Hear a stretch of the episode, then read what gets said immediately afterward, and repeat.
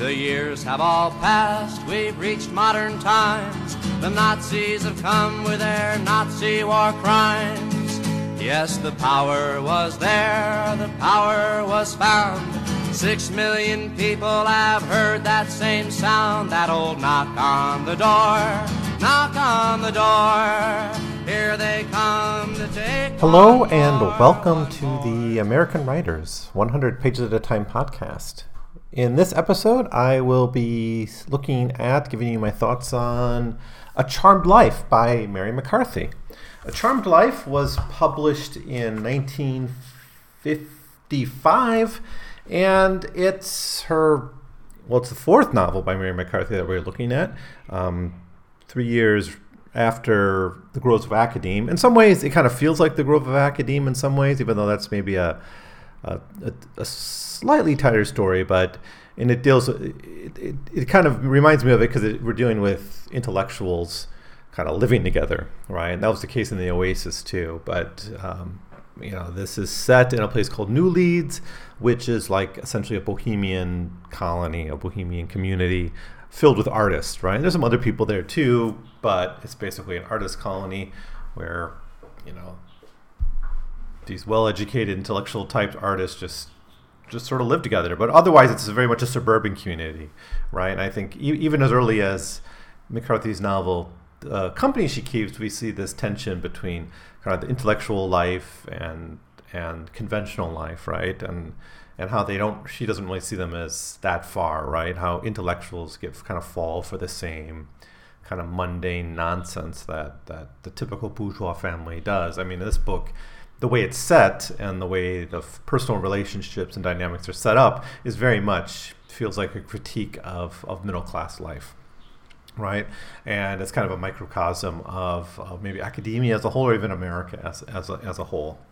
Um, so while uh, the Groves of Academe was set on a small college town and dealing with those personalities this one allows mccarthy to explore much more in-depth marriage and and sexual relations and personal relations a lot more. Um, and that I think is something that may make this novel more attractive to to some readers. Um, now, there's basically two plots going on in this this novel. The first has to do with, I guess it's more just the setting. It's not even really a plot. It's it's just the setting that we're in. We got basically it, it, it surrounds three or four couples. Well, three couples core, core make the core of the characters, and there are some side characters, including one man who's kind of courting a, a, single woman that lives in the community, another artist. But you know, so in that sense, you kind of got a fourth couple in the backdrop. But basically, it's three couples, and they're interconnected in, in, in very intensely in personal ways.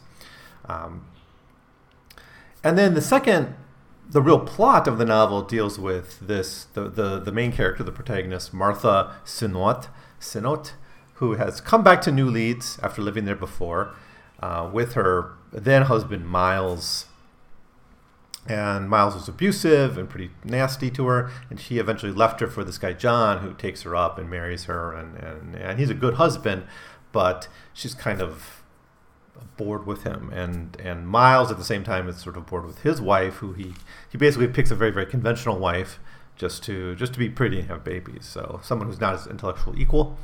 Um, so they both get bored, and eventually they, they sleep together and then there's ramifications of that, especially in the second half of the novel. Well, all that happens in the second half of the novel.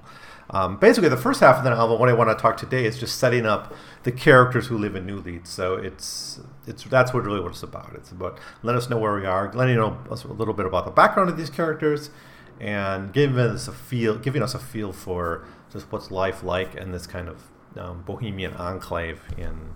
I think this is also in New England, like the Oasis was. Now, I heard some people, I was reading some reviews and stuff of, of this novel online, and some people were complaining that like it's a little too meandering and and it doesn't seem to have like a real story it's telling. But if you read Mary McCarthy, you know she really doesn't have that's not the focus of what she's writing about, right? She's writing about the people, she's writing about their interactions, she's writing um, kind of a sarcastic look at a certain aspect of life that she's very, very connected to and very, very in touch with. That's what makes the first half of the novel like think stand out actually is because she just puts us in this environment, which itself is kind of weird. It's, and I think, but it's no weirder maybe than any other suburban neighborhood, right?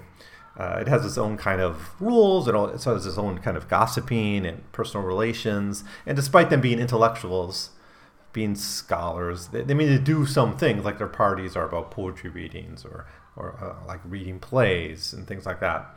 And they talk a lot about philosophy, but at the end of the day, they're still who they are. They're still just people living in suburbia, and they folk, they they care about getting married. They care about who they marry. They have a lot of petty jealousies and and personal grievances, and so they're never able to really go ahead of that. That's really the point of the Groves of Academe too, is how these intellectuals really are stuck in the most petty, most self-serving agenda, and they're never actually anything beyond that really. And that's certainly the case here too.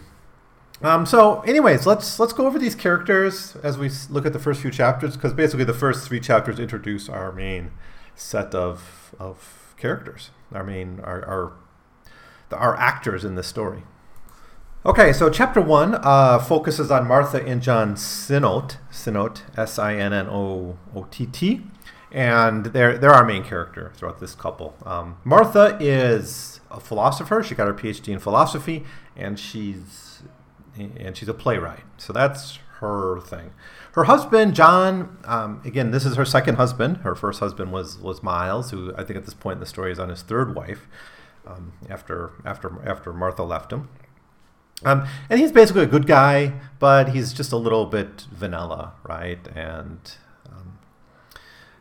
but they kind of want. Well, he's a historian, by the way, or he writes like historical essays, and, and that's how they're hoping to make a living. They don't have that much money, but in fact, they kind of spent most of their money moving back to New Leeds. And it's, the good question here early on in the story is was this even a good idea? Knowing her ex husband lived there, knowing that her, you know, she had some bad years with that man, Miles, and in New Leeds, it's kind of odd for her to want to come back. But she's hoping that they can both kind of get their career going and do some writing. And there's this kind of fantasy that if you can just be in an academic environment, if you can be around these other artists, it can be sort of like. Uh, a sanctuary for intellectual activity, which isn't what happens. We, we don't see that much intellectual activity actually take place. We see mostly um, gossiping and pettiness and interpersonal stuff going on. But anyways, that's sort of their plan, and they kind of cash out their money to to move in um, to this house. I, I think they had this house for a while, but there's a tenant living there, and the tenant sort of trashed the place. So when we meet John, he's busy trying to fix everything, and Martha's complaining all the time about the tenant, and John's kind of taking it in stride, just kind of doing the repairs. But they're really scrimping for money to even make these re- repairs. Um, so we get a lot about Martha's background in this chapter as as well. Now their marriage isn't confrontational. It isn't, you know, they don't yell at each other. It's suggested that they yell, used to fight a lot in the past, but now that's it's just much more banal, and they just sort of accept being with each other. But none of them seem very happy. Martha has a belief that by having a child, she will be able to kind of jumpstart her her marriage and, and get it going again and get it into the right place, right? This is a, a classic dream. Of course, it never works out, right? Children are never really able to fix a, a, a fracturing marriage, but it's pretty clear that their marriage is on is on the rocks and, and is in a bit of trouble. And partially by going to New Leeds, there's just hope that they can they can um, do something about that there doesn't seem to be a lot of passion here. It seems like John, well, when she was married with Miles, she had this affair with John, and she ended up running off with him, and, and he, you know, does his due diligence in marrying her and, and trying to uh, be a partner for her, but uh, the the marriage just seems kind of stuck in in a bit of a rut. Uh, Mary McCarthy writes, What frightened Martha for her part was the ebbing of concern. She had caught herself several times forgetting John's existence when they had gone to the village for a few hours. Then they did not quarrel the way they used to. Or they did not even quarrel the way they used to. Now, for example, once the bandage was on, they no longer cross, though they had given each other ample provocation. He glowered and she looked sad, but underneath she knew neither of them felt a single thing. Martha would have liked to go back to the parlor and pick up her sewing or her book, but it didn't seem quite polite to do while John was in pain. Now, what happened here is he was doing these repairs around the house on a window when he cut his hand, and they bickered about the the tenant that was there before and some other things, and she ends up helping him, you know, get bandage up his hand. But, but um, you know, the whole right away we're told that this marriage is is is on the rocks. So, knowing that she was married to this guy Miles, knowing that Miles is in New Leeds, knowing she wants to have a baby. I mean, the whole tragedy of the novel, and it is a tragedy by the end, despite its comedic elements and comedic setting. I mean, I think Mary McCarthy is very good at just having these ridiculous um, arrangements that allow her to explore these interpersonal relations, these people's histories, and these characters. Um, but you know, kind of everything's set up right in the first chapter for the disaster that, that we kind of see coming a, a, a, mile away. Even if it was it was spoiled for me, but I think it's pretty obvious when you read that, that this is where the novel is going. I mean, even everyone in town seems to know that eventually Miles and Martha are going to sleep together, or at least they're very interested in watching that relationship. We also in this chapter get a little bit of an introduction to New Leeds itself, which is presented as as a bit of a a, a, weird place. For for instance, everyone here seems to be an alcoholic or recovering alcoholic, and that of course sets up some other things that happens at the end of the novel as as well. Um, Quote, and the essence of New Leeds was a kind of exaggeration. Everything here multiplied like the jellyfish in the harbor. There were three village idiots grinning in the post office. The average winter resident who settled here had, th- had had three wives, and there were eight young bohemians with beards leaning from their pickup trucks. 21 town drunkards. In wife beating, child neglect, divorce, automobile accidents, falls, suicides, the town was on a sort of statistical rampage, like the highways on a holiday weekend. Nothing in New Leeds happened only once. When Martha's house burned to the ground while she was living with her first husband, it was the third house that year to catch on fire. Defective wiring, not even the one time winter residents chewing the fat of the paper store. All the while, she thought she knew better than the village chorus. The elements of reputation still terrified Martha when she remembered the fire. So, you know, this is a, a, bit of our introduction to our town, but we're told right away that the real sin of this town is drink. Like people who aren't drunkards become alcoholic as soon as they get into town or not long after. Um, everything's sort of inflated. There's even a, a trial at the end, a divorce trial, because everyone's being remarried constantly, and there's a witness for it, and the judge or the, the lawyer asks, like, how many drinks does this guy have? And you know, just she says something like two, but she's translating for a normal person. Like this guy normally has like ten drinks, but that's like two for a normal person. Um, yeah, the, the, the the town is.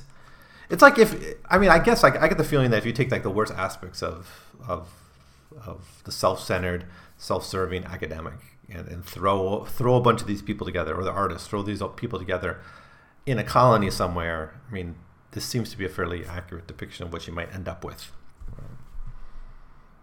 It's funny that like in in in in China, when I tell people like I'm a historian or used to be professor, people think you're you're like a good person, you know, and there's this uh, respect given to intellectuals and, and even just teachers. That's kind of comes out of tradition, I think. But I mean, boy, I mean, I've met a lot of intellectuals, and none of them are like saints by, by any stretch of the imagination. I think certainly Mary McCarthy knows that none of them are saints. But, um, you know, anyways, that that's chapter one. That's our introduction to the Sinnotts, to John and Martha, their problems, and the and the town as a whole. Um, so then in chapter two, we're introduced to our next couple. Our, our this, well, kind of the second. The, the two other couples are introduced in chapter two. Uh, the first of these is is Jane and Warren Coe, C O E. Um, Jane is, I think she's not an artist. Uh, she's just from a rich family, and Warren is an artist he's a, like a painter. He's a modernist painter. And in fact, Jane's parents essentially support his career by buying all his paintings. He's, he hasn't yet sold a painting like on the open market yet. It's always been sold straight to her, his father-in-law. So basically, they're on the stipend of, of this father-in-law, right?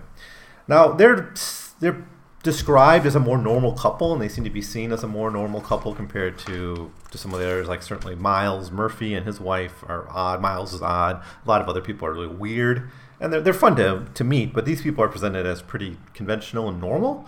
But that also makes them the center of kind of public life. Their their their home becomes sort of a neutral ground for encounters and parties and things. Now Warren is uh he's rather old. He's like like already fifty, but he hasn't really had his artistic career taken off yet. You know, basically he's living on the uh, off his father-in-law, it seems. But um, he spent like time in the military, and um, he he went back to school to art school fairly late. Um, but yeah, that's they're they're kind of seen as just the more boring traditional um, couple, but they're, very important characters because they're kind of they they become a mediator between Miles and the and, and Martha in a way, and, and other characters. he's also very conservative. He, he's kind of more typical of what you would expect in kind of suburban life. Uh, quote, he was old fashioned. He had liberated himself in his painting, and he and Jane had engaged in some pretty daring experimentation in bed, but socially he was no pioneer. Probably at bottom he was as big a scoundrel as Miles. In his heart, perhaps he really wanted to beat up on women and brag and lie, and was just the prisoner of his ambitions.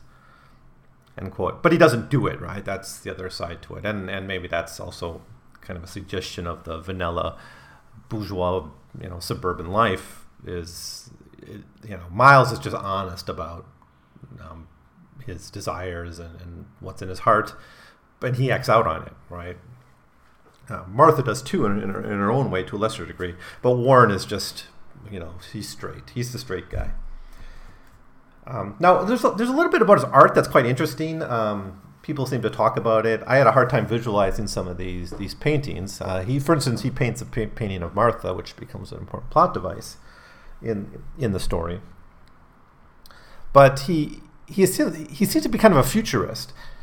Uh, he's it's said he's trying to incorporate three dimensions into his artwork, which my understanding of three dimensions in artwork this is what the future no four dimensions i mean four dimensions. They want to include time in the artwork into two-dimensional painting.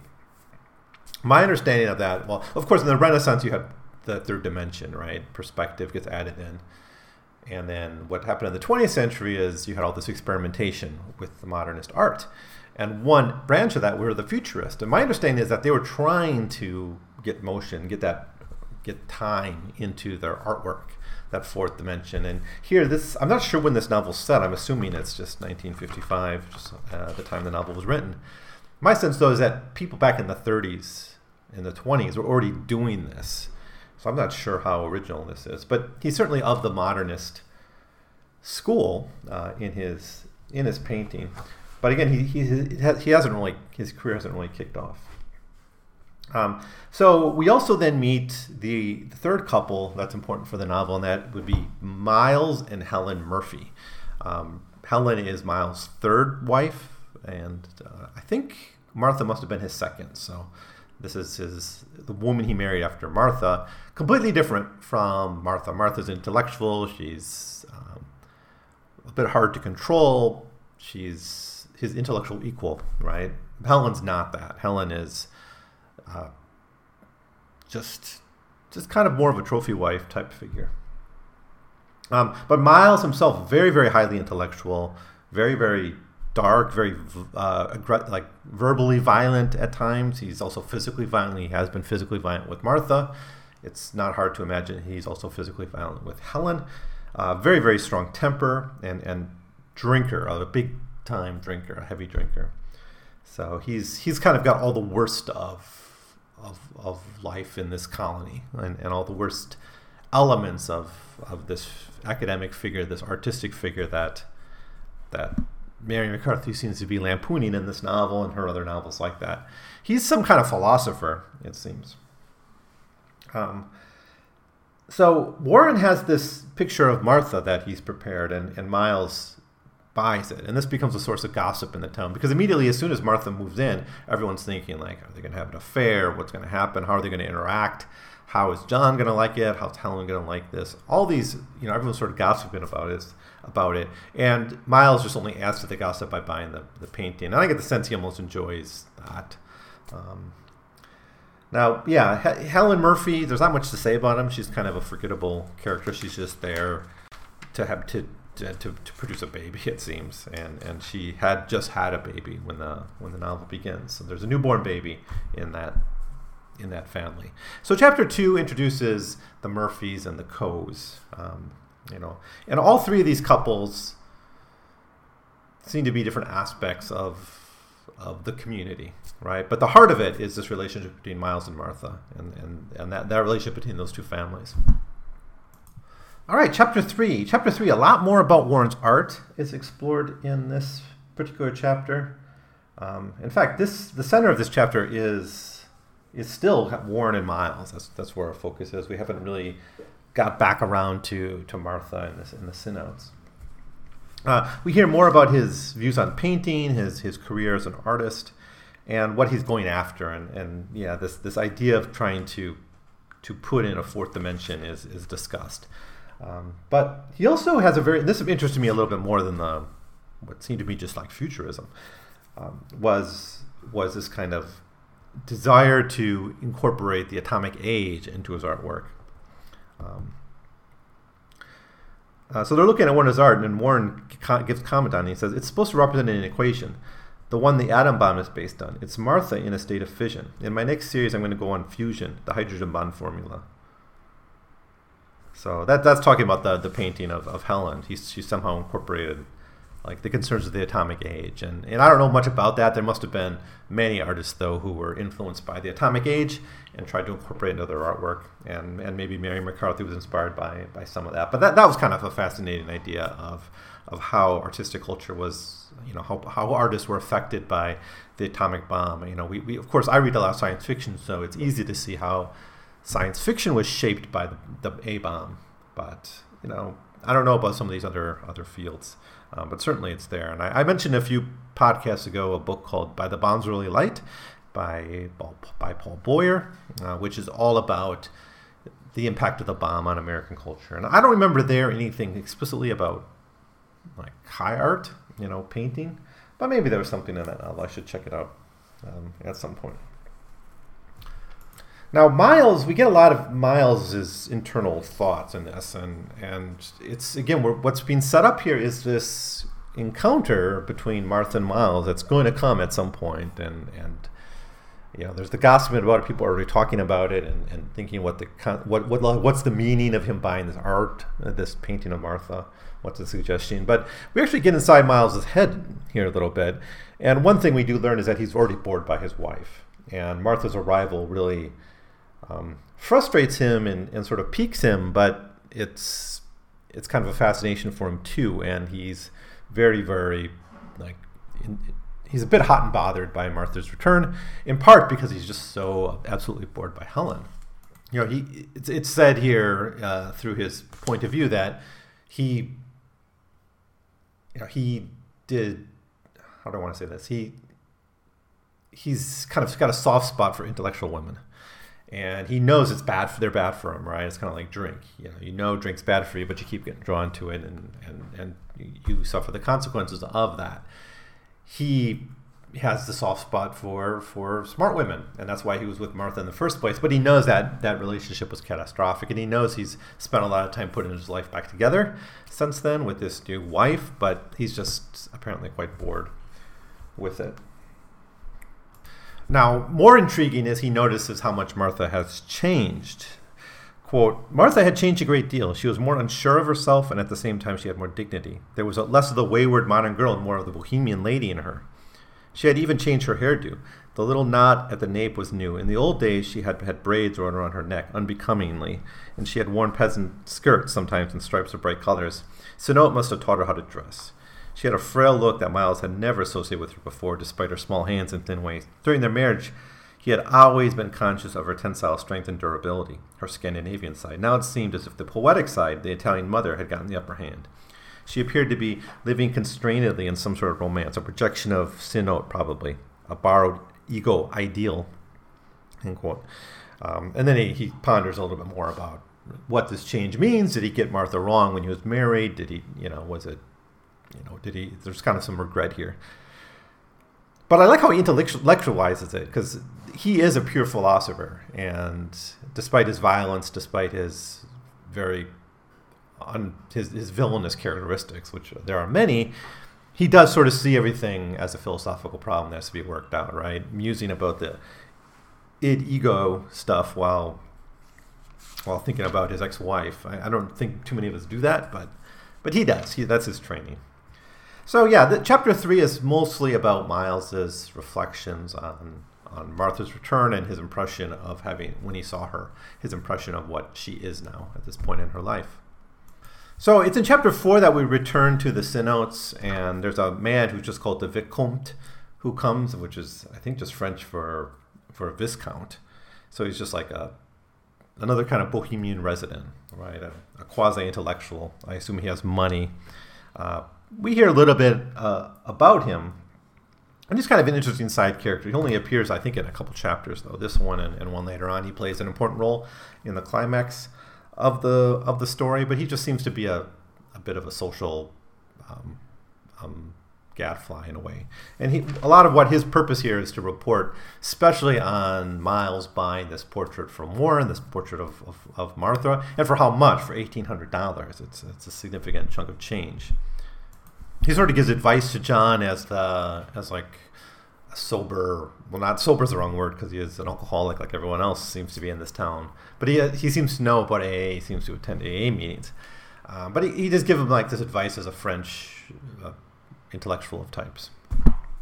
So, um, you know, how to handle the miles thing is, is mostly what he talks about. But they talk about the furniture and stuff too. He, he's just very good. He's very uh, he's, he's very expert at at socializing with, with people when he visits when he visits them. Um, yeah, mostly the, the center of this conversation though is the painting of Martha and how it was passing over to to to Miles. And the portrait does bother John quite a lot. He is a bit upset about that. Right? Now, we're told several times in this novel that this is a typical situation in these communities because all these intellectuals are sort of inbred, anyways. They've all been married five or six times, so the chances of not running into you're going to run into your exes at some point at parties or social gatherings, right? So it's just something that's pretty normal in these circles. Um, but nevertheless, John is pretty bothered by by the whole thing. Um, but you know, another thing this chapter does is though reminds us because drinking is such a big part of it, and they talk about drinking, they talk about AA. Uh, it's just how much this whole community is lubricated by by alcohol, and uh, I don't know if just everyone is is miserable deep down, and you know, you know, even people who are maybe were sober, they come in and they become alcoholics. It's it's it's just uh, something about this community has this effect on people. So then in chapter 5, we're given essentially Martha's reflections on Miles. So this parallels chapter 3 quite closely. It's mostly her thinking about him and her thinking about her marriage to Miles. And we get the details of it. And essentially, what the details reveal is that he was violent. I mean, like seriously violent and emotionally abusive throughout that relationship. So, as much as we might be impressed by Martha as a as an academic, as an artist, as as a fairly independent woman, you know, she wants some conventional things. She wants a house, she wants kids, she wants the marriage and all that. But she still is a, a very very impressive person. But when we see how she behaved in this relationship, it's it's kind of striking, I think, and and and kind of amazing. We knew these things about Miles by this point, but we didn't know how bad it was and, and, and how much Martha accepted it for, for so long.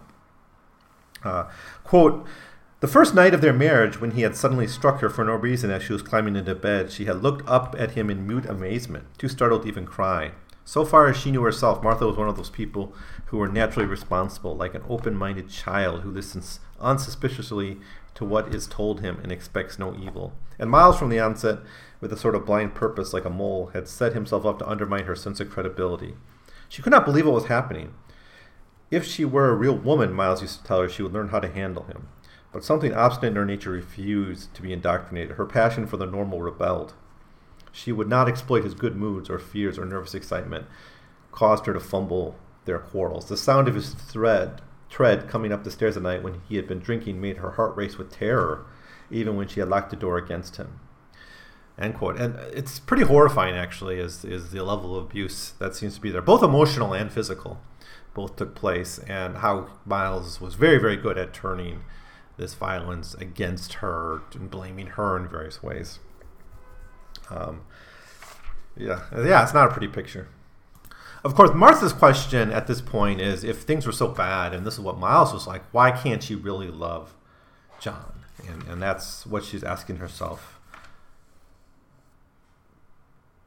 You know, at the end of the at, at, throughout this chapter is is why can't she find what she's looking for in this in this guy John? What is she lacking? Right? Is it the kid? Is it something else? Is it or what was it in Miles that she was so attracted by? McCarthy writes, Her own love, besides this, seemed a paltry, commonplace thing. Why should she not love John? It took no special virtue. He was a lovable person. She had turned on the light softly and looked down at him, a coil of limbs in the bed. He slept like a child, his lashes quivering gently on his cheek, his curly hair disarrayed picturesquely. He was beautiful and good, and yet she looked down upon him. Curiously, she had a hollow sense, as though those very qualities had deprived her of an opportunity, opportunity of loving against the grain. End quote. So that might be it. It's just kind of this. There's something about Miles that's drawing her in, and she doesn't fully understand what it is. You know, if we look at this relationship objectively, it seems to be an abusive one. Right. And it's an abusive relationship that she um, escaped from. She escaped from with by going to John, and maybe that's the problem. John is the savior, but he can't be a real lover. So he can't replace what what Miles gave her in some, you know, maybe like certainly the same way that Miles married someone who wasn't his intellectual equal, Martha seems to be marrying someone who's not his intellectual equal. He seems to be a decent enough historian, but not he doesn't have the the level. He, he can't participate in in the, the world that she's in quite quite to the same degree. Um, so what else here? There's a, also a little bit of lampooning of suburban life here, and how there is kind of a, a, an overarching conventionality in New Leeds, in this town, that you know, kind of makes it just. I mean, they call themselves bohemian, they're countercultural in a way, but at the end of the day, it's kind of the same stuff, just a different location. Quote. Um, isn't there such a thing anymore as a healthy rivalry this is Martha saying it. Or a contrast of bar. Does it all have to be poison nowadays? This horrible bohemian life you see up here with its lily cups and beards and plastics, it's really leveling. Worse than suburbia, where there's a frank competition with your neighbors to have the newest car, bake the best cakes. I can understand that. I'm like that myself. But here, nobody competes unless it's a secret contest as to who can have the most squalid home and give the worst parties. It gives me this strange feeling as if I were the only one left in the world with a desire to excel, as if I were competing all alone on an empty stage without judges, rivals, just myself. A solipsistic nightmare. I mean, she's making a contrast between this bohemian life and suburban life, but I don't quite see it. I, I see both, uh, like about putting up appearances, about about maintaining a certain standard and image. And here it might be, you know, having five wives, or or being an alcoholic, or or you know, you know, engaging in pseudo intellectual conversations or whatever it might be. The worst parties. I mean, that, that's kind of a, it is a funny line though. Um, so, you know, Martha does come off as a little bit more conventional. And that's a, or she admits there, like, there's something about suburban life that she almost would prefer to this. That's a tension in many of Mary McCarthy's female protagonists in these stories is this, um, this goal, this, this kind of, this desire to do something, um, which becomes kind of counterculture, whether it was communism, whether it was uh, the Oasis community. But these characters still have this, you know, this pull of conventionality in them all the time, right? Especially in the company she keeps. It's a very, very strong theme there. Okay, chapter six. Chapter six, we're introduced to a few more characters. Um, one is Dolly Lamb. I think we actually met her before, but Dolly Lamb is is like the the cousin of Martha, and she also lives in in New Leeds. She's single, and she's in fact a virgin. A point is made of establishing her her virginity there. Um, and she's a you know she just she's a nice woman, right? She she doesn't really fit into this community, partially because she's not married. But the other character we meet here is really a a striking dynamic figure. He's, he's, he's very, very memorable. His name is Sandy Gray. First of all, he's had like five wives. So he's just, he, he has more wives than I think anyone else in the community or, or you know, more than average at least. And I mean, just though his description is, I mean, he, he kind of looks like, like an adventurer or something. Like he kind of comes in dressed like Indiana Jones or something, or he's described as like an Australian bushwhacker or something right? But he's also an intellectual too. He's he's a philosopher as well, but he doesn't dress that way. And and he actually does a better job, it seems. Sandy Gray is more of the countercultural than a lot of these other characters in that he seems more immune to the this the desires of of sociability among among the community at New Leeds. And right away, Sandy Gray starts essentially courting Dolly. And so you got the virgin and the guy who had five wives meeting up and, and, and connecting quite authentically. And um, that relationship, we don't, I don't think we quite see where, how far it goes because the novel just sort of ends before we maybe could see.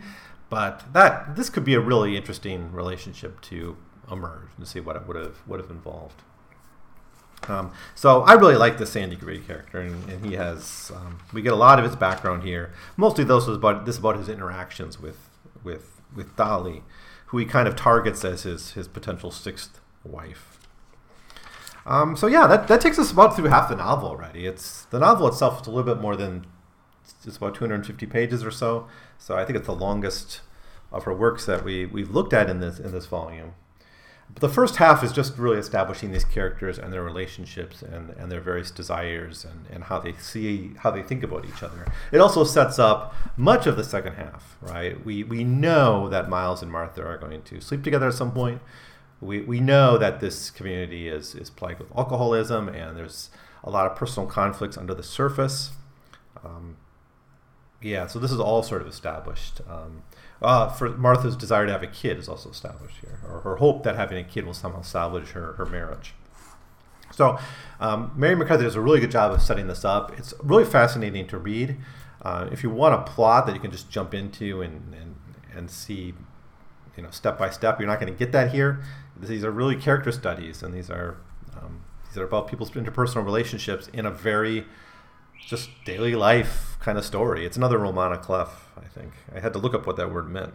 Uh, I saw one of her books mention that be that. I looked it up, and it seems to be a kind of a slice of life story that's based on real characters. So I don't know who everyone here is based on. Um, I mean, Martha's probably a, stand-in for Mary McCarthy here. Um, yeah, so the first half is mostly about the people of New Leeds. Um, old Mary McCarthy themes, such as intellectual hypocrisy and the kind of the absurdity of of this uh, committed intellectual life. I mean, before you had the university, you had Oasis. Now you have a uh,